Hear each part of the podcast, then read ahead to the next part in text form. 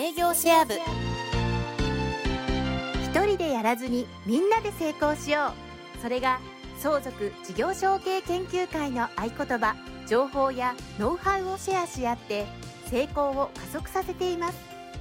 今日はあなたにシェアしちゃいますよ。保険営業シェア部始まります。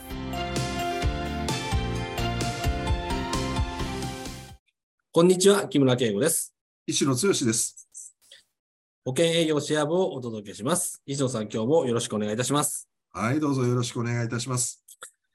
はい、えー今日はですね、えーまあ、15期になりますけども、相続資産ナビゲーター養成講座、えーはいこちらがもうすでに始まってはおるんですけども、はい、えーまあ、受講されている受講生さんからですね、のはい案件で、はい、えー皆さんにですね、非常に参考になる案件が、えーご質問としてあったということですので、はい、もしよかったらそのあたりをおはい話しいただければと思いますので、よろしくお願いいたします。はい、承知しました。えっと、5月からですね、えー相続資産ナビゲーター養成講座第15期が始まって、え最初のプレゼン編が終わったところではあるんですけども、その初日にですね、具体的な受講生から、つい最近、ご自身が相続を経験してるんだと。数ヶ月前に実はですね、あの、お父さん、お母さんがおられる、そのお父さん、お母さんと同居されている妹さん、そそれとご自身は長男さんで別居されてて、え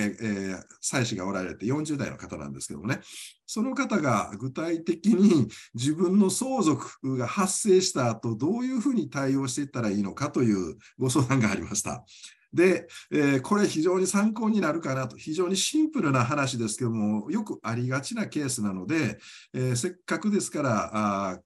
まああ視聴していただいている皆さんにもですね、この案件ちょっと考えていただいたらどうかなというふうに思っております。はい。で、えーこの案件なんですけども、実は今年に入ってからお母様が、えー亡くなったと。で、お母様がですね、東京都内で、えーまあ、ちょっと、まあ、通勤圏で、えーそれなりのご自宅、これは代々土地を持ってられるお母様の持ち物という前提で、その上もも含めてですね、お母様が、あまあ、所有されたということで、相続財産になってます。で、そのご自宅なんですけども、土地が、まあ、大体分かりやすいように、えー土地の評価が相続税評価額として4000万としましょうかと。で、上物の建物が1000万としましょうかと。トータル5000万。で、現預金は2000万ありますと。ということでいくと、お母様の相続財産は、相続税評価額上で言ったら7000万ということなんですけども、えー相続が発生して、これ、お父さんと妹さんと、この相談者の長男さんですね、え3人でどういうふうに分割するか。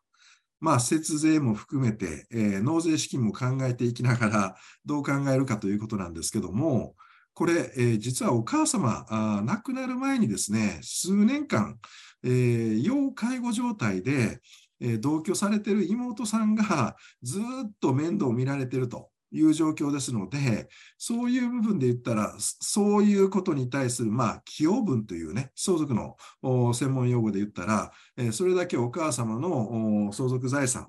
のを守っていくためにというかですね、えー普通ならあヘルパーさんとかの費用がかかるところ、妹さんが海外しく介護もされて、ずっと面倒を見てこられたと。まあ、そういう意味で言ったら、分割でも妹さんに多めに、兄弟間で言ったら多めに分割するということになるんだと思うんですけども、さて、これ、どう分割しましょうかと。これ非常に分かりやすい事例だと思うんですけど、トータル7000万。普通で言えば、法定相続人の法定相続分で分割するとすると、3500万を配偶者であるお父さん、で、残り3500万の半分半分を長男さんと、まあ、長女さん、妹さんという形になりますけども、今回の場合はですね、えー現預金が2000万という金額で、えー分割がしにくいご自宅が4000万と1000万という形、土地が4000万、上物1000万という形ですので、この不動産をですね、えー共有名義にすると、後々いろんな問題が起こるよねということがあるので、まあ、そこから言うと、えーそれとともに、もうこのこ、あのー内容、保険営業シェア部を聞いていただいている方はすでにもうご承知だと思いますけども、ご自宅、お母様が持っているご自宅に同居されているお父さんもしくはもしくは妹さんがですね、この土地を相続すれば、小規模宅地の特例ということで、4000万の評価が 8割減にできるということになりますから、そうなると、ほぼほぼ相続税はかからなくなるぐらいのレベルになりますよね、ということなんですよね。だからそう考えたら、ご自宅を妹さんかお父さん、お父さんが一時相続で先お父さんが不動産を取得して残り2000万を兄弟間でどう分けるかという選択肢か、逆にお父さんがそのご,、えー、ごめんなさい、反対か、えー、妹さんが小規模宅地の特例を使って2000万の現預金をお父さんと長男さんで分けるかという話なんですよね。ここ、木村さん、大体理解していただきますよね。はい。で、どう考えてもこれ、配分しようと思った法定相続分の比率にならないですよね。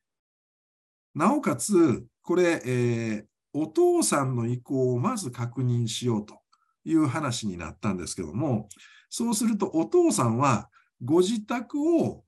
妹さんと長男さんでまあ2人で分けろと。要は、あ現預金2000万は自分が手元に置いときたい。これ気持ち的にはわかりますよね。自分の老後資金が自分の手元にもそれなりにお持ちかもわかりませんけども、やはり自分の老後のことを考えると、自宅をもらうよりは現預金が欲しいと。だそうなると、えー、これ、相続者ナビゲーターとしてですね、どういうふうに分割していくべきなのかというところから考えると、非常に悩ましい話になりませんか？っていうことなんですよね。だから節税の部分から言ったら、まあ、どっちにしてもお父さんか妹さん。でもお父さんはあ自宅の比率が5000万と大きいので、えー、長男さんと長女さんで分けろという話なんですよね。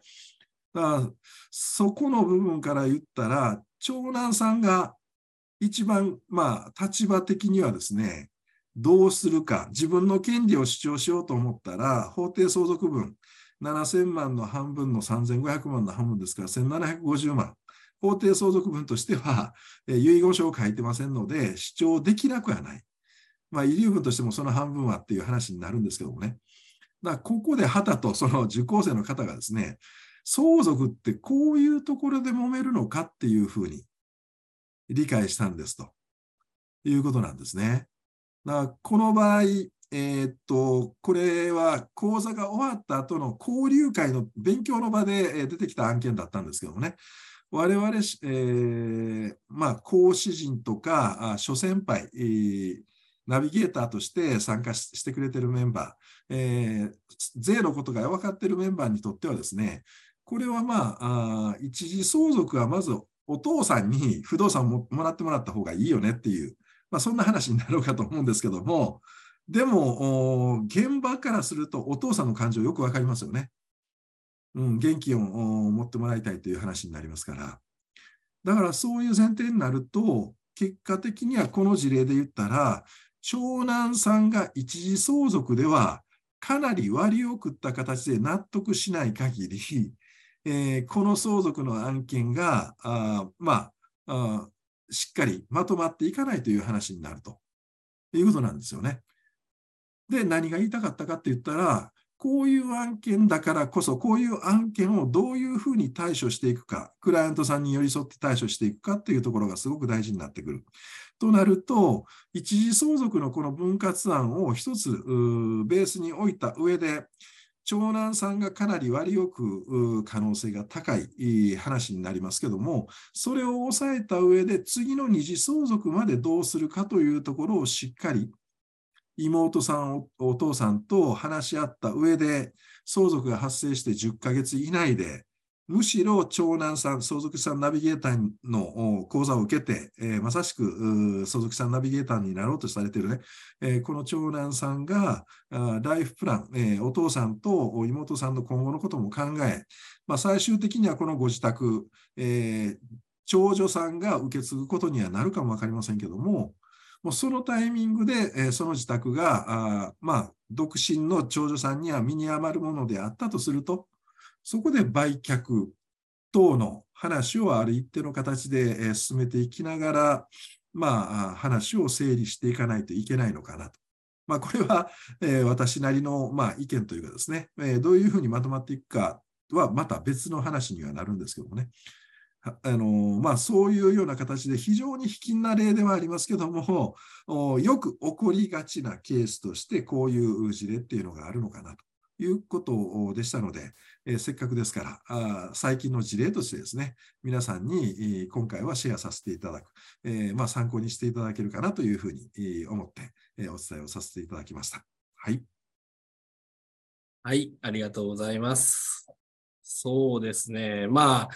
あの、ほんのちょっとしたことから、まあ、ご本人たちにとってはちょっとしたことではないんですけれども、まあ、ボタンの掛け違いで感情に触れるということなんだろうというふうに思いますし、私もそういうことはすごく経験しているので、よくわかるなと思いながら聞いてましたけれど、はい、まあ、受講生さん自身がね、あの、はい、そこに直面するというのが、まあ、今のタイミングになったというのはですね、また何かのお知らせなのかもしれないですけれども、はい。いや、本当にね、あの相続っていうのはそういうもんなんですよね。えー、非常に分かりやすい事例ですけども、今まで全然兄弟間とかあの家族間の仲が全く悪くなくて、むしろ良かったご家族が、こういうことが起こることによって、えー、ついつい感情論が発展して、えー、まあ、兄弟間の断絶になってしまうっていうこともありがちですのでね、そのあたりを我々相続者ナビゲーターが先を見越した上でどういうふうに